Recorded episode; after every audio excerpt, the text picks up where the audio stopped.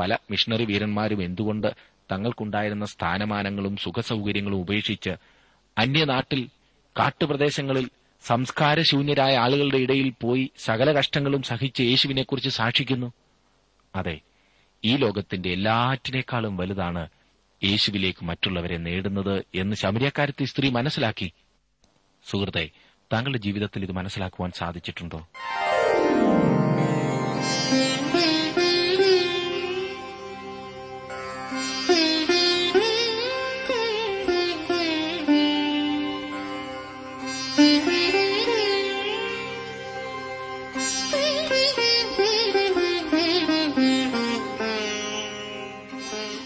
T W ആറിന്റെ വേദപഠന class ആരംഭിക്കുകയാണ്. ജീവസന്ദേശം. ജീവസന്ദേശം വചന പഠന ക്ലാസ്സിലെ ഇന്നത്തെ പാഠഭാഗം വിശുദ്ധ യോഹനാൻ എഴുതിയ സുവിശേഷം നാലാം അധ്യായത്തിന്റെ ഇരുപത്തിയേഴ് മുതൽ അൻപത്തിനാല് വരെയുള്ള വാക്യങ്ങൾ. പ്രാർത്ഥനയോടെ നമുക്ക് ശ്രമിക്കാം സഹോദരൻ ജോർജ് ഫിലിപ്പ് പഠനം ആരംഭിക്കുന്നു.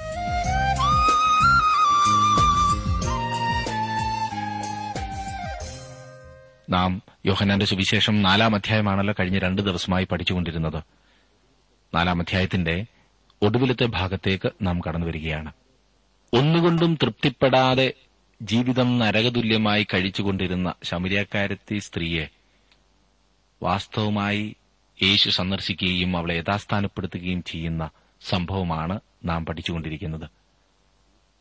ഈ സ്ത്രീ യേശുവിനെ മഷിഹായായി മനസ്സിലാക്കുകയും സത്യ ആരാധന എന്തെന്ന് മനസ്സിലാക്കുകയും ചെയ്തു.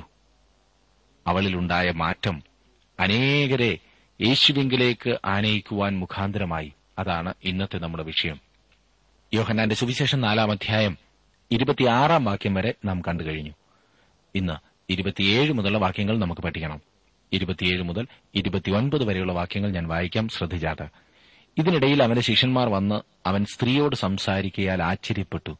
എങ്കിലും നീ എന്ത് ചോദിക്കുന്നു അവളോട് എന്ത് സംസാരിക്കുന്നു എന്ന് ആരും ചോദിച്ചില്ല. അനന്തരം സ്ത്രീ പാത്രം വെച്ചിട്ട് പട്ടണത്തിൽ ചെന്ന് ജനങ്ങളോട് ഞാൻ ചെയ്തതൊക്കെയും എന്നോട് പറഞ്ഞ ഒരു മനുഷ്യനെ വന്നു കാൺമീൻ.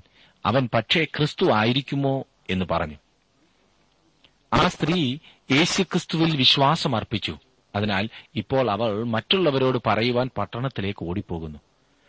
അവൾ ചെയ്തതെല്ലാം പറയുവാൻ അവന് കഴിയുമോ എന്നറിയുന്നതിൽ അവരിൽ പലർക്കും താൽപര്യമുണ്ടായിരുന്നു എന്നത്ര ഞാൻ ചിന്തിക്കുന്നത്. പരസ്യ സ്ഥലത്ത് വെച്ചൊരു റബി ഒരു അന്യ സ്ത്രീയോടോ എന്തിനധികം ഭാര്യയോടോ സഹോദരിയോടോ പോലും സംസാരിക്കാൻ പാടില്ലായിരുന്നു. അങ്ങനെ ചിന്തിച്ചിരുന്നതിന് കാരണമുണ്ടായിരുന്നു. മതബോധത്തിനുള്ള കഴിവ് സ്ത്രീകൾക്കില്ലെന്നായിരുന്നു പൊതുധാരണ.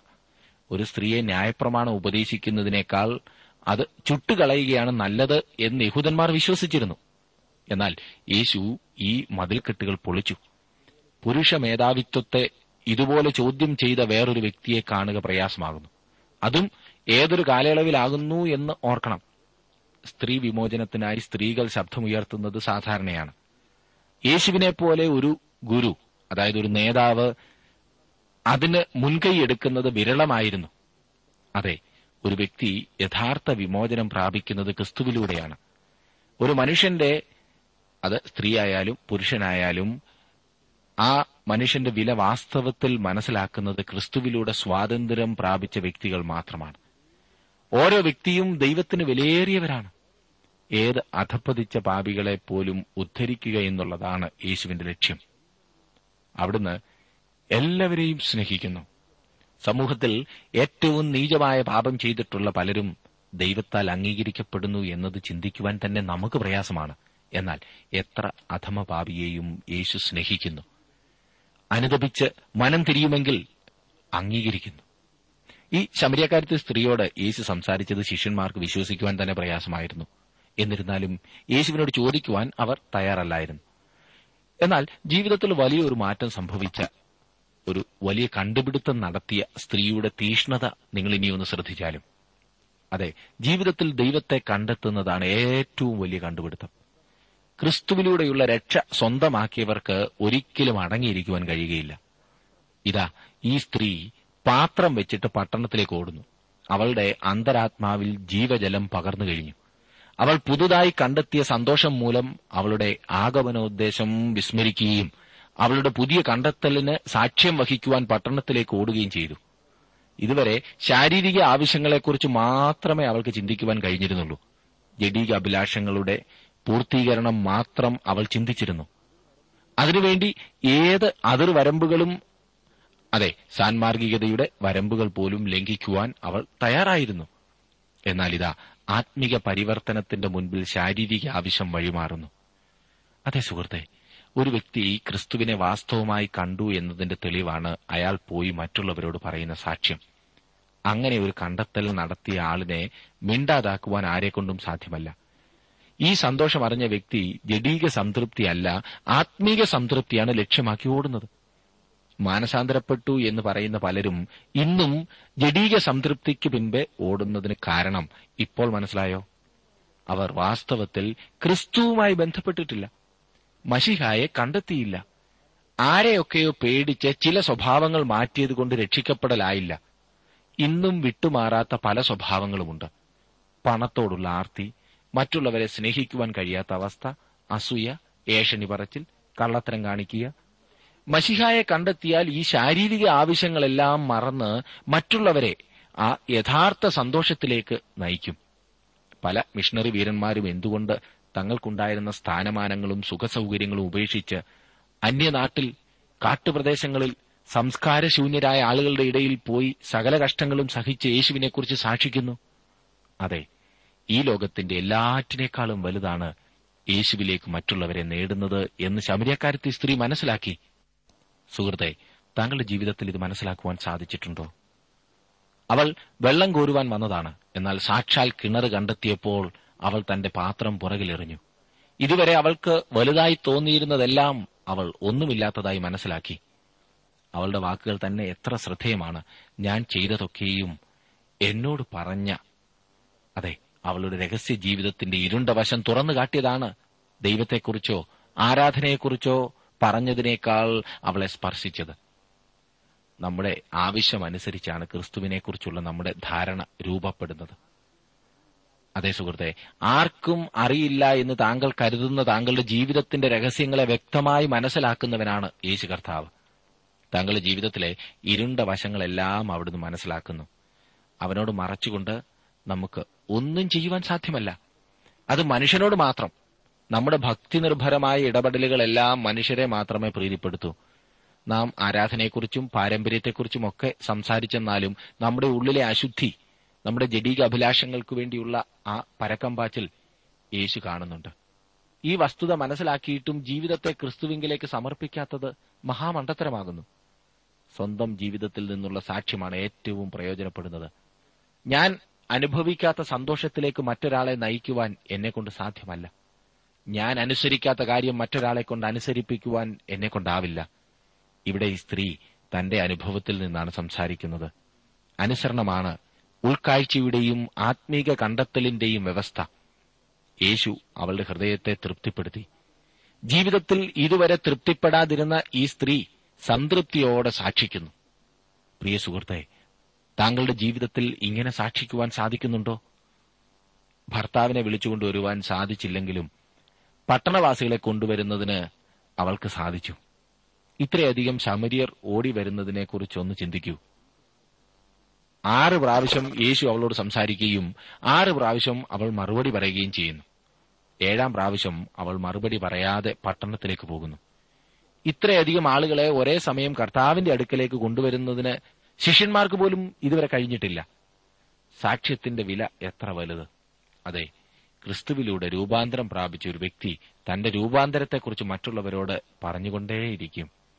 അങ്ങനെയുള്ളവരെ അടക്കുവാൻ സാധ്യമല്ല. എന്താണ് സംഭവിച്ചതെന്ന് നോക്കുക. മുപ്പതാം വാക്യത്തിൽ നാം വായിക്കുന്നു അവർ പട്ടണത്തിൽ നിന്നും പുറപ്പെട്ട് അവന്റെ അടുക്കൽ വന്നു. അവളുടെ സാക്ഷ്യം മൂലമാണ് അവർ അവന്റെ അടുക്കൽ വന്നത്. അവൾ അവനിൽ വിശ്വസിച്ചു എന്നതിന്റെ തെളിവായിരുന്നു അവളുടെ സാക്ഷ്യം. മുപ്പത്തിയൊന്ന് മുതൽ മുപ്പത്തിനാല് വരെയുള്ള വാക്യങ്ങൾ നാം നോക്കുമ്പോൾ കാണുന്നത് അതിനിടയിൽ ശിഷ്യന്മാർ അവനോട് റബി ഭക്ഷിച്ചാലും എന്നപേക്ഷിച്ചു അതിന് അവൻ നിങ്ങൾ അറിയാത്ത ആഹാരം ഭക്ഷിപ്പാൻ എനിക്കുണ്ട് എന്നവരോട് പറഞ്ഞു. ആകയാൽ വല്ലവനും അവന് ഭക്ഷിപ്പാൻ കൊണ്ടുവന്നുവോ എന്ന് ശിഷ്യന്മാർ തമ്മിൽ പറഞ്ഞു. യേശു അവരോട് പറഞ്ഞത് എന്നെ അയച്ചവന്റെ ഇഷ്ടം ചെയ്ത് അവന്റെ പ്രവൃത്തി തികയ്ക്കുന്നത് തന്നെ എന്റെ ആഹാരം. ഈ സ്ത്രീയെ രക്ഷിക്കുന്നതിൽ കൂടി പിതാവിന്റെ ഇഷ്ടം നിറവേറ്റുന്നതിന് വേണ്ടിയാണ് യേശു ശമരിയിൽ കൂടി കടന്നുപോയത്. യേശു ശിഷ്യന്മാരോട് പറഞ്ഞു ശ്രദ്ധിച്ചോ നിങ്ങൾ അറിയാത്ത ആഹാരം. അതെ ഗുണവും ശക്തിയും നിങ്ങൾക്കറിയാൻ കഴിഞ്ഞിട്ടില്ലാത്ത ആഹാരം. ഇരുപത്തിരണ്ടാം വാക്യത്തിൽ നാം കണ്ടത് കർത്താവ് ആ സ്ത്രീയോട് പറയുന്നു നിങ്ങൾ അറിയാത്തതിനെ നമസ്കരിക്കുന്നു എന്ന്. അതെ യോഹന്നാൻ തന്റെ സുവിശേഷത്തിൽ ആത്മികവും ഭൗമികവും തമ്മിലുള്ള അന്തരം വെളിപ്പെടുത്തുന്നു. ഈ ആഹാരം എന്തായിരിക്കുമെന്ന് ശിഷ്യന്മാർക്ക് മനസ്സിലായില്ല. ആരോ പറഞ്ഞു സ്ത്രീക്ക് വെള്ളത്തിന്റെ അർത്ഥം മനസ്സിലാകാഞ്ഞതിൽ അത്ഭുതപ്പെടുവാനൊന്നുമില്ല. കാരണം ശിഷ്യന്മാർക്ക് ആഹാരത്തിന്റെ അർത്ഥവും മനസ്സിലായില്ലല്ലോ എന്ന്. സത്യമാണല്ലേ?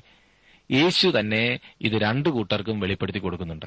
സ്ത്രീ വെള്ളം കോരുന്നത് അപ്രധാനമായി കരുതി പട്ടണത്തിലേക്ക് ഓടി മറ്റുള്ളവരോട് സാക്ഷിച്ചു. കർത്താവ് ആഹാരം കഴിക്കുന്നതും അപ്രധാനമായി കണ്ടു. തന്റെ ആഹാരം എന്താകുന്നു എന്ന് യേശു പറയുന്നത് ശ്രദ്ധിച്ചാലും എന്നെ അയച്ചവന്റെ ഇഷ്ടം ചെയ്ത് അവന്റെ പ്രവൃത്തി തികയ്ക്കുക. അതെ തന്റെ ശാരീരിക പോഷണത്തെക്കാൾ പിതാവിന്റെ ഇഷ്ടം ചെയ്യുകയായിരുന്നു തന്റെ പ്രഥമ ലക്ഷ്യം. ഈ വലിയ കാഴ്ചപ്പാടില്ലാത്തതിനാലാണ് അനേക ദൈവമക്കളും പാപത്തിൽ ജീവിക്കുന്നത്. ദൈവഹിതം എന്തെന്ന് അറിഞ്ഞിട്ടും അത് നിവർത്തിക്കാതെ തങ്ങളുടെ സൌകര്യാർത്ഥം ജീവിക്കുന്നത് ഈ ലക്ഷ്യമില്ലാത്തതുകൊണ്ടാണ്. നമ്മുടെ ജീവിതത്തിൽ ദൈവേഷ്ടത്തിനും ആത്മീക കാര്യങ്ങൾക്കും മുൻഗണന നൽകേണ്ടതുണ്ട്. ദൈവഹിതത്തിൽ നിന്ന് ഭിന്നിച്ചുള്ള ജീവിതം ശൂന്യമാണ്. ദൈവഹിതം എന്തെന്നറിഞ്ഞ് അത് പ്രവർത്തിക്കുന്നതാണ് ഒരു ദൈവവൈതലിന് ഏറ്റവും അധികം സന്തോഷം നൽകുന്ന വസ്തുത. അതേ സുഹൃത്തെ ജീവിതത്തിൽ എന്തിലുമധികം ദൈവഹിതത്തിന് പ്രാധാന്യം നൽകുവാൻ താങ്കൾക്ക് സാധിക്കുന്നുണ്ടോ? താങ്കളുടെ ഭക്ഷണത്തെക്കാളും ഉറക്കത്തെക്കാളും സ്വഭാവങ്ങളെക്കാളും എന്തിനധികം മാനുഷിക ബന്ധങ്ങളെക്കാളും ഉപരിയായി ദൈവഹിതമനുസരിക്കുവാൻ താങ്കൾ തയ്യാറാണോ? മുപ്പത്തിയഞ്ച് മുതലുള്ള വാക്യങ്ങൾ നോക്കിക്കേ. ഇനിയും നാല് മാസം കഴിഞ്ഞിട്ട് കൊയ്ത്ത് വരുന്നു എന്ന് നിങ്ങൾ പറയുന്നില്ലയോ? നിങ്ങൾ തലപൊക്കി നോക്കിയാൽ നിലങ്ങൾ ഇപ്പോൾ തന്നെ കൊയ്ത്തിന് വെളുത്തിരിക്കുന്നത് കാണും എന്ന് ഞാൻ നിങ്ങളോട് പറയുന്നു. വിതയ്ക്കുന്നവനും കൊയ്യുന്നവനും ഒരുമിച്ച് സന്തോഷിപ്പാൻ തക്കവണ്ണം കൊയ്യുന്നവൻ കൂലി വാങ്ങി നിത്യജീവങ്കിലേക്ക് വിളവ് കൂട്ടിവെക്കുന്നു. വിതയ്ക്കുന്നത് ഒരുത്തൻ കൊയ്യുന്നത് മറ്റൊരുത്തൻ എന്നുള്ള പഴഞ്ചൽ ഇതിൽ ഒത്തിരിക്കുന്നു. നിങ്ങൾ അധ്വാനിച്ചിട്ടില്ലാത്തത് കൊയ്യുവാൻ ഞാൻ നിങ്ങളെ അയച്ചിരിക്കുന്നു. മറ്റുള്ളവർ അധ്വാനിച്ചു അവരുടെ അധ്വാന ഫലത്തിലേക്ക് നിങ്ങൾ പ്രവേശിച്ചിരിക്കുന്നു. ഇത് ഏകദേശം ഡിസംബർ മാസത്തിലാണ് നടന്നത്. കൊയ്ത്ത് ഈ പറയുന്ന സ്ഥലങ്ങളിൽ ഏപ്രിൽ മാസത്തിലായിരുന്നു നടക്കേണ്ടത്. നാം ജീവിക്കുന്ന ഈ കാലത്ത് നമ്മുടെ ജോലി വിതയ്ക്കുക എന്നതാണ്. ദൈവവചനം പല മാധ്യമങ്ങളിൽ കൂടി വിതച്ചുകൊണ്ടിരിക്കുന്നു. റേഡിയോയിലൂടെ ഞങ്ങൾ ഈ വചനം പ്രസ്താവിച്ചുകൊണ്ടിരിക്കുന്നു. അതിന്റെ ഫലം സഭകൾ കൊയ്യും എന്ന കാര്യത്തിൽ സംശയമില്ല. ഒരാൾ വിതയ്ക്കുകയും മറ്റൊരാൾ കൊയ്യുകയും ചെയ്യുന്നു. എത്ര അനുഗ്രഹിക്കപ്പെട്ട അവസ്ഥ. മുപ്പത്തിയൊൻപതാം വാക്യത്തിൽ നാം വായിക്കുന്നത് ഞാൻ ചെയ്തതൊക്കെയും അവൻ എന്നോട് പറഞ്ഞു എന്ന് സ്ത്രീ സാക്ഷ്യം പറഞ്ഞ വാക്ക് നിമിത്തം ആ പട്ടണത്തിലെ പല ശവരീരും അവനിൽ വിശ്വസിച്ചു. കഴിഞ്ഞ കാലത്ത് വളരെ മോശമായ രീതിയിൽ ജീവിച്ചു വന്ന ആ സ്ത്രീയുടെ സാക്ഷ്യം മൂലം ശമരിയിൽ അനേകർ യേശുവിൽ വിശ്വസിപ്പാനിടയായി. നാൽപ്പതും നാൽപ്പത്തൊന്നും നാൽപ്പത്തിരണ്ടും വാക്യങ്ങളിൽ അങ്ങനെ ശമരിയർ അവന്റെ അടുക്കൽ വന്ന് തങ്ങളോടുകൂടെ പാർക്കണം എന്ന് അവനോട് അപേക്ഷിച്ചു. അവൻ രണ്ടു നാൾ അവിടെ പാർത്തു. ഏറ്റവും അധികം പേർ അവന്റെ വചനം കേട്ട് വിശ്വസിച്ചു. ഇനി നിന്റെ വാക്കുകൊണ്ടല്ല ഞങ്ങൾ വിശ്വസിക്കുന്നത്. ഞങ്ങൾ തന്നെ കേൾക്കുകയും അവൻ സാക്ഷാൽ ലോകരക്ഷിതാവ് എന്നറിയുകയും ചെയ്തിരിക്കുന്നു എന്ന് സ്ത്രീയോട് പറഞ്ഞു. എത്ര മനോഹരമായ ഒരു കാര്യമാണ് നാം ഇവിടെ കാണുന്നത്. അവർ ജീവനുള്ള വെള്ളത്തിന്റെ അരികിൽ വരികയും പാനം ചെയ്യുകയും ചെയ്യുന്നു. അവർക്ക് അതിനുള്ള വ്യവസ്ഥ ദാഹമുണ്ടായിരിക്കുക എന്നത് മാത്രമായിരുന്നു. നീ ഒരു പാപിയാകുന്നു എന്ന് മനസ്സിലാകാത്തിടത്തോളം കാലം നിനക്ക് ദാഹമുണ്ടായിരിക്കയില്ല സുഹൃത്തെ. പ്രവാചകൻ ഇപ്രകാരം വിളിച്ചു പറഞ്ഞു അല്ലയോ ദാഹിക്കുന്ന ഏവരും ദ്രവ്യമില്ലാത്തവരുമായുള്ളവരെ വെള്ളത്തിന് വരുവീൻ വന്നു വാങ്ങി തിന്നുവീൻ നിങ്ങൾ വന്ന് ദ്രവ്യവും വിലയും കൂടാതെ വീഞ്ഞും പാലും വാങ്ങിക്കൊള്ളുവീൻ. യശയാപ്രവചനം അൻപത്തിയഞ്ചാം അധ്യായത്തിന്റെ ഒന്നാം വാക്യമാണ് ഞാൻ വായിച്ചത്. നമ്മുടെ കർത്താവും അതേ ആഹ്വാനം നൽകി ദാഹിക്കുന്നവനെല്ലാം എന്റെ അടുക്കൽ വന്ന് കുടിക്കട്ടെ എന്ന് യോഹനാന്റെ സുവിശേഷം ഏഴാം അധ്യായത്തിന്റെ മുപ്പത്തിയേഴാം വാക്യത്തിൽ വായിക്കുന്നു. ജീവന്റെ ജലം ഏതൊരാൾക്കും വേണ്ടിയുള്ളതാണ്. ദാഹമുണ്ടായിരിക്കണം എന്നത് മാത്രമാണ് വ്യവസ്ഥ. ശമരിയിൽ അനേകർ യേശുവിന്റെ അടുക്കൽ വരികയും ജീവന്റെ ജലം അവർ പാനം ചെയ്യുകയും ചെയ്തു. ഇവിടെ എന്നെ ചിന്തിപ്പിക്കുന്ന ഒരു വലിയ വസ്തുത എന്തെന്നാൽ നാൽപ്പത്തിയൊന്നാം വാക്യത്തിൽ നാം വായിക്കുന്നതാണ്. ഏറ്റവും അധികം പേർ അവന്റെ വചനം കേട്ട് വിശ്വസിച്ചു എന്നതത്രേ അവിടെ വായിക്കുന്നത്. ഇവിടെ ഈ ശമരിയർക്ക് വിശ്വസിക്കുന്നതിന് അടയാളമൊന്നും വേണ്ടായിരുന്നു കേട്ടോ. അവർക്ക് വചനം ധാരാളം മതിയായിരുന്നു. അടയാളം അവർ ആവശ്യപ്പെട്ടുമില്ല. യേശു ഈ പറയുന്നത് പോലെ അത്ഭുതമൊന്നും ചെയ്തുമില്ല. എന്നാൽ ആകെ തകർന്നിരുന്ന ഒരു ജീവിതം വചനം മൂലം രൂപാന്തരപ്പെട്ട അത്ഭുതം അവിടെ നടന്നു. അതെ ഒരു ജീവിതം രൂപാന്തരപ്പെടുത്തിയതിനേക്കാൾ വലിയ അത്ഭുതം എന്താണ്? ശമരിയർക്ക് വിശ്വസിക്കുവാൻ ദൈവവചനം മതിയായിരുന്നു. എന്നാൽ യഹൂദന്മാർക്ക് വിശ്വസിക്കുവാൻ അടയാളം കാണണമായിരുന്നു. ഇന്നും ഇതേ അവസ്ഥ കാണുവാൻ കഴിയുന്നുണ്ട്. വിശ്വാസികൾ എന്ന് അഭിമാനിക്കുന്ന അനേകരും ദൈവവചനത്തെക്കാൾ ഏറെ അത്ഭുതങ്ങൾക്കും അടയാളങ്ങൾക്കുമാണ് സ്ഥാനം നൽകുന്നത്. ശമര്യക്കാരത്തെ സ്ത്രീയുടെ സാക്ഷ്യം മൂലം അനേകർ ക്രിസ്തുവിങ്കിലേക്ക് കടന്നു വന്നതുപോലെ ഇന്നും അനേകർ മറ്റുള്ളവരുടെ സാക്ഷ്യവും സ്വാധീനവും നിമിത്തം ക്രിസ്തുവിനെ അറിയുവാൻ ഇടയായിക്കൊണ്ടിരിക്കുന്നു. ഒരു വ്യക്തിയുടെ ജീവിതം മറ്റൊരു ആളിനെ സ്വാധീനിക്കുന്നത് മൂലമാണ് അപ്രകാരം ക്രിസ്തുവിങ്കിലേക്ക് ജനങ്ങൾ നടത്തപ്പെടുന്നത്. ചിലർ മാതാപിതാക്കളുടെ സ്വാധീനത്താൽ ക്രിസ്തുവിംഗിലേക്ക് വരുവാനിടയാകുന്നു. മറ്റു ചിലർ മാതാപിതാക്കൾക്ക് ലഭിച്ച വെളിച്ചത്തിന്റെ തണലിൽ ജീവിക്കുന്നു. അതും ഒരു സത്യമാണ്. എന്നാൽ അവർക്ക് യേശുവുമായുള്ള വ്യക്തിപരമായ ബന്ധമുണ്ടായിരിക്കുകയില്ല അങ്ങനെ ആ തണലിൽ ജീവിക്കുന്നവർക്ക്. മാതാപിതാക്കളുടെ സ്വാധീനത്തിൽ നിന്നും അകലെ എവിടെയെങ്കിലും പോകേണ്ടി വരുമ്പോൾ എങ്ങനെയെങ്കിലും തനിയെ ജീവിക്കേണ്ടി വരുമ്പോൾ ഈ പറഞ്ഞ നിഴലിൽ പാർക്കുന്നവർ പിന്മാറുകയും അധപ്പതനത്തിലേക്ക് വഴുതി വീഴുകയും ചെയ്യുന്നു. ഇങ്ങനെയുള്ള അനേക പ്രിയപ്പെട്ടവർ അനേക യുവജനങ്ങൾ എനിക്ക് കത്തെഴുതി എന്നോട് അത് പറയാറുണ്ട്. ഞാൻ അതുകൊണ്ട് പറയട്ടെ ക്രിസ്തീയ സ്വാധീനം മറ്റുള്ളവരിൽ ചെലുത്തുക മാത്രമല്ല ആ വ്യക്തിയെ യേശുക്രിസ്തുവുമായുള്ള വ്യക്തിപരമായ ബന്ധത്തിലേക്ക് നയിക്കുകയും ചെയ്യേണ്ടത് അത്യാവശ്യമായ സംഗതിയത്രേ. ശമരിയക്കാർ പറഞ്ഞത് ഇപ്രകാരമാണ് ഇനി നിന്റെ വാക്കുകൊണ്ടല്ല ഞങ്ങൾ വിശ്വസിക്കുന്നത് ഞങ്ങൾ തന്നെ കേൾക്കുകയും അവൻ സാക്ഷാൽ ലോകരക്ഷിതാവ് എന്ന് അറിയുകയും ചെയ്തിരിക്കുന്നു എന്ന് സ്ത്രീയോട് പറഞ്ഞു. യേശുക്രിസ്തു ഈ ശമരിയിൽ ചെയ്തതായിട്ടുള്ള ശുശ്രൂഷ അങ്ങനെ അവസാനിക്കുകയാണ്. അതിമനോഹരമായ ഒരു പാഠം നമുക്കിതിൽ നിന്ന് പഠിക്കുവാനായിട്ട് സാധിക്കും. ഇനിയും യേശു ചെയ്ത വേറൊരു അത്ഭുതമാണ് നാം കാണുവാൻ പോകുന്നത്. നാൽപ്പത്തിമൂന്ന് മുതൽ നാൽപ്പത്തിയാറ് വരെയുള്ള വാക്യങ്ങൾ ആദ്യം നമുക്ക് നോക്കാം. നാൽപ്പത്തിമൂന്ന് മുതൽ. രണ്ടു ദിവസം കഴിഞ്ഞിട്ട് അവൻ അവിടം വിട്ട് ഗലിയിലേക്ക് പോയി. പ്രവാചകന് തന്റെ പിതൃദേശത്ത് ബഹുമാനമില്ല എന്ന് യേശു തന്നെ സാക്ഷ്യം പറഞ്ഞിരുന്നു.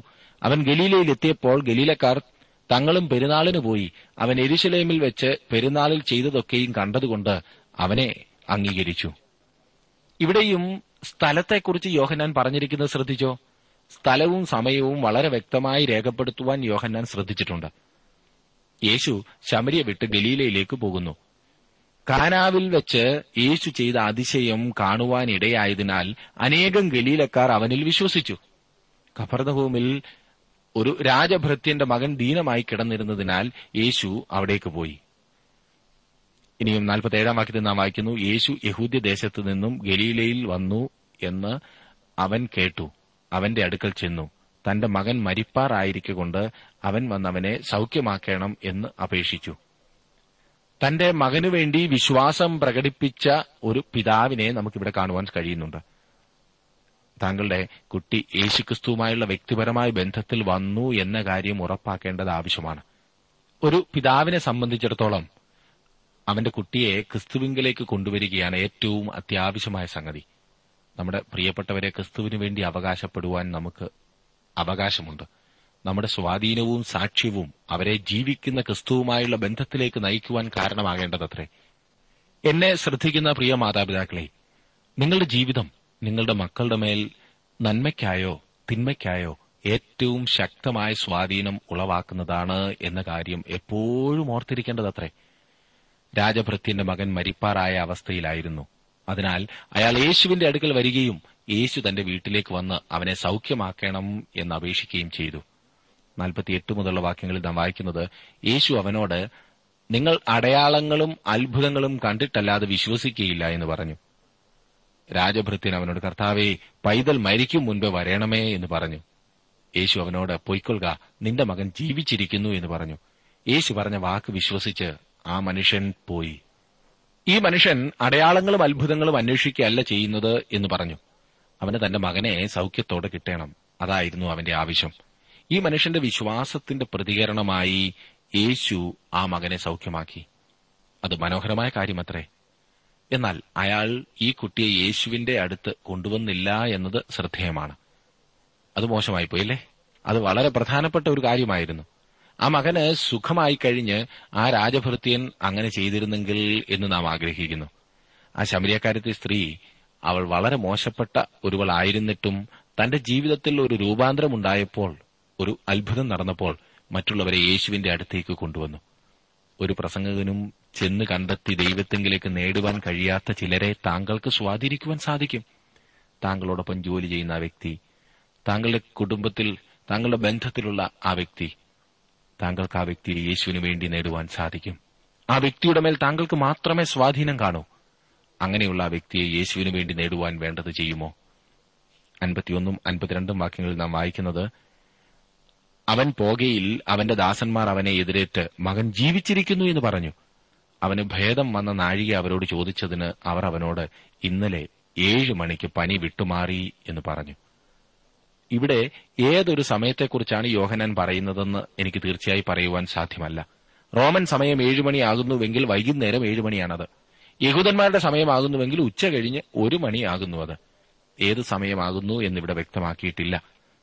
അൻപത്തിമൂന്നും അൻപത്തിനാലും വാക്യങ്ങളിൽ നാം കാണുന്നത് ആകയാൽ നിന്റെ മകൻ ജീവിച്ചിരിക്കുന്നു എന്ന് യേശു പറഞ്ഞ നാഴികയിൽ തന്നെ എന്ന് അപ്പൻ ഗ്രഹിച്ചു.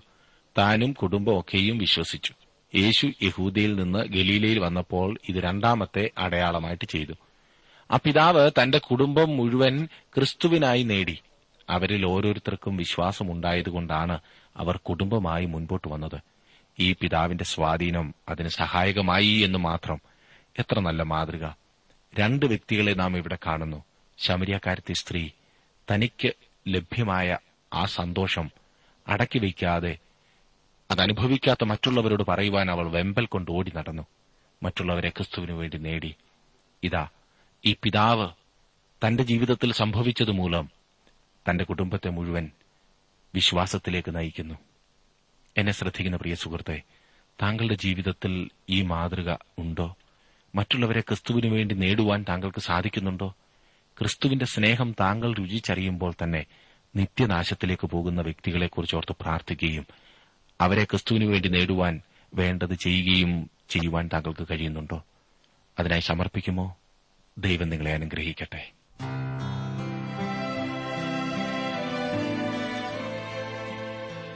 ഇന്നത്തെ ജീവസന്ദേശ പഠന ക്ലാസ്സിലൂടെ ഞങ്ങളെ ശ്രദ്ധിച്ച എല്ലാ പ്രിയ ശ്രോതാക്കളോടുമുള്ള നന്ദിയെ അറിയിക്കട്ടെ. ദൈവവചനം കൃത്യമായി ക്രമമായി പഠിക്കുവാൻ ലഭിച്ചിരിക്കുന്ന ഈ അസുലഭ അവസരം പ്രയോജനപ്പെടുത്തുകയും സ്നേഹിതരെ അതിനായി ഉത്സാഹിപ്പിക്കുകയും ചെയ്യുക. അഭിപ്രായങ്ങളും നിർദ്ദേശങ്ങളും പ്രാർത്ഥനാ വിഷയങ്ങളും ഞങ്ങളെ അറിയിക്കുക. ഈ പുസ്തകത്തിന്റെ വിഷയവിഭജനം audio C D S D card എന്നിവ ആവശ്യമെങ്കിൽ ഞങ്ങളുമായി ബന്ധപ്പെടുക. ഞങ്ങളുടെ വിലാസം ജീവസന്ദേശം പോസ്റ്റ് ബോക്സ് നമ്പർ മൂന്ന് തിരുവല്ല അഞ്ച് Keralam.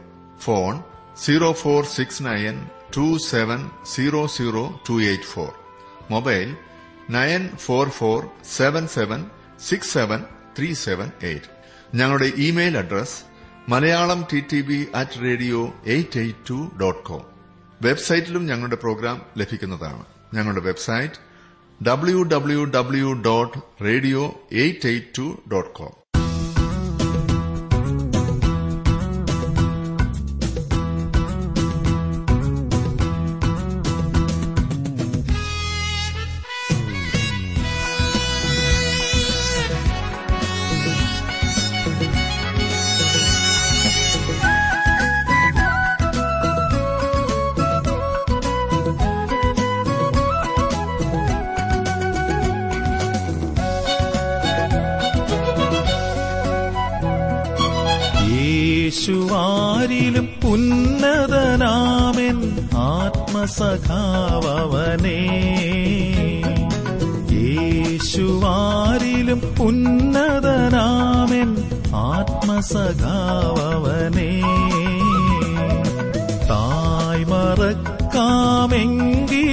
എന്നെ മറക്കാ സ്നേഹിതനേ.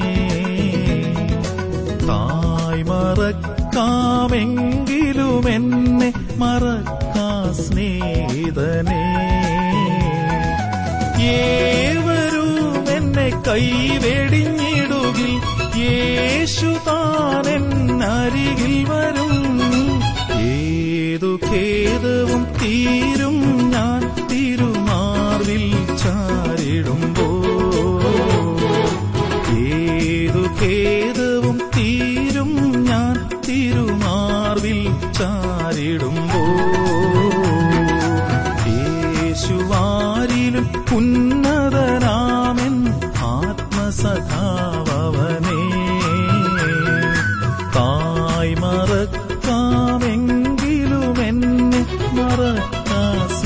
സ്നേഹിതനേ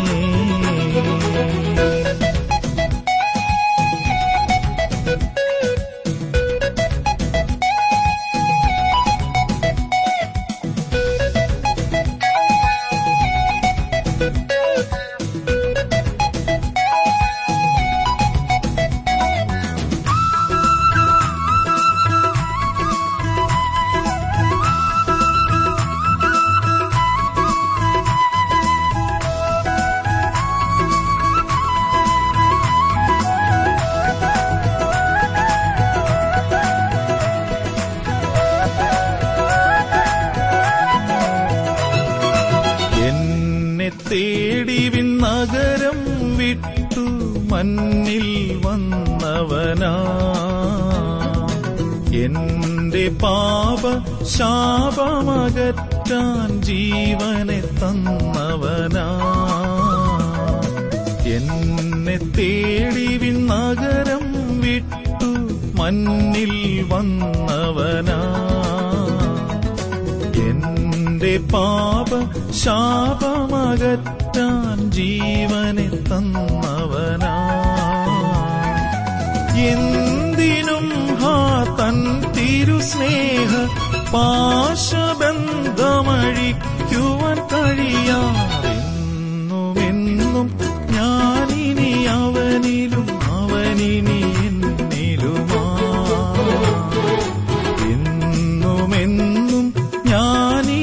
അവനിലും എന്നിലുമാ.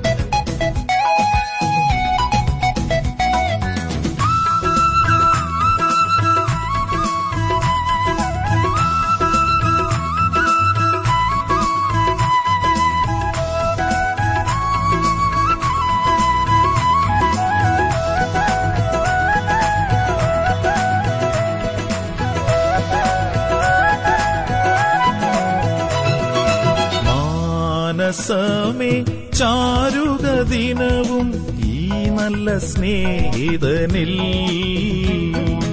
ധ്യാനം ചെയ്യുക വൻതിരു സ്നേഹ മധുരിമ സന്തതവും. മാനസമേ ചാരുക ദിനവും ഈ നല്ല സ്നേഹിതനിൽ. ധ്യാനം ചെയ്യുക വൻ തിരു സ്നേഹ മധുരിമ സന്തതവും.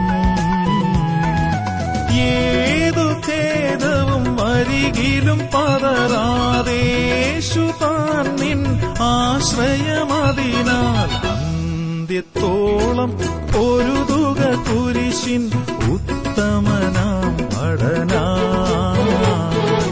അന്ത്യത്തോളം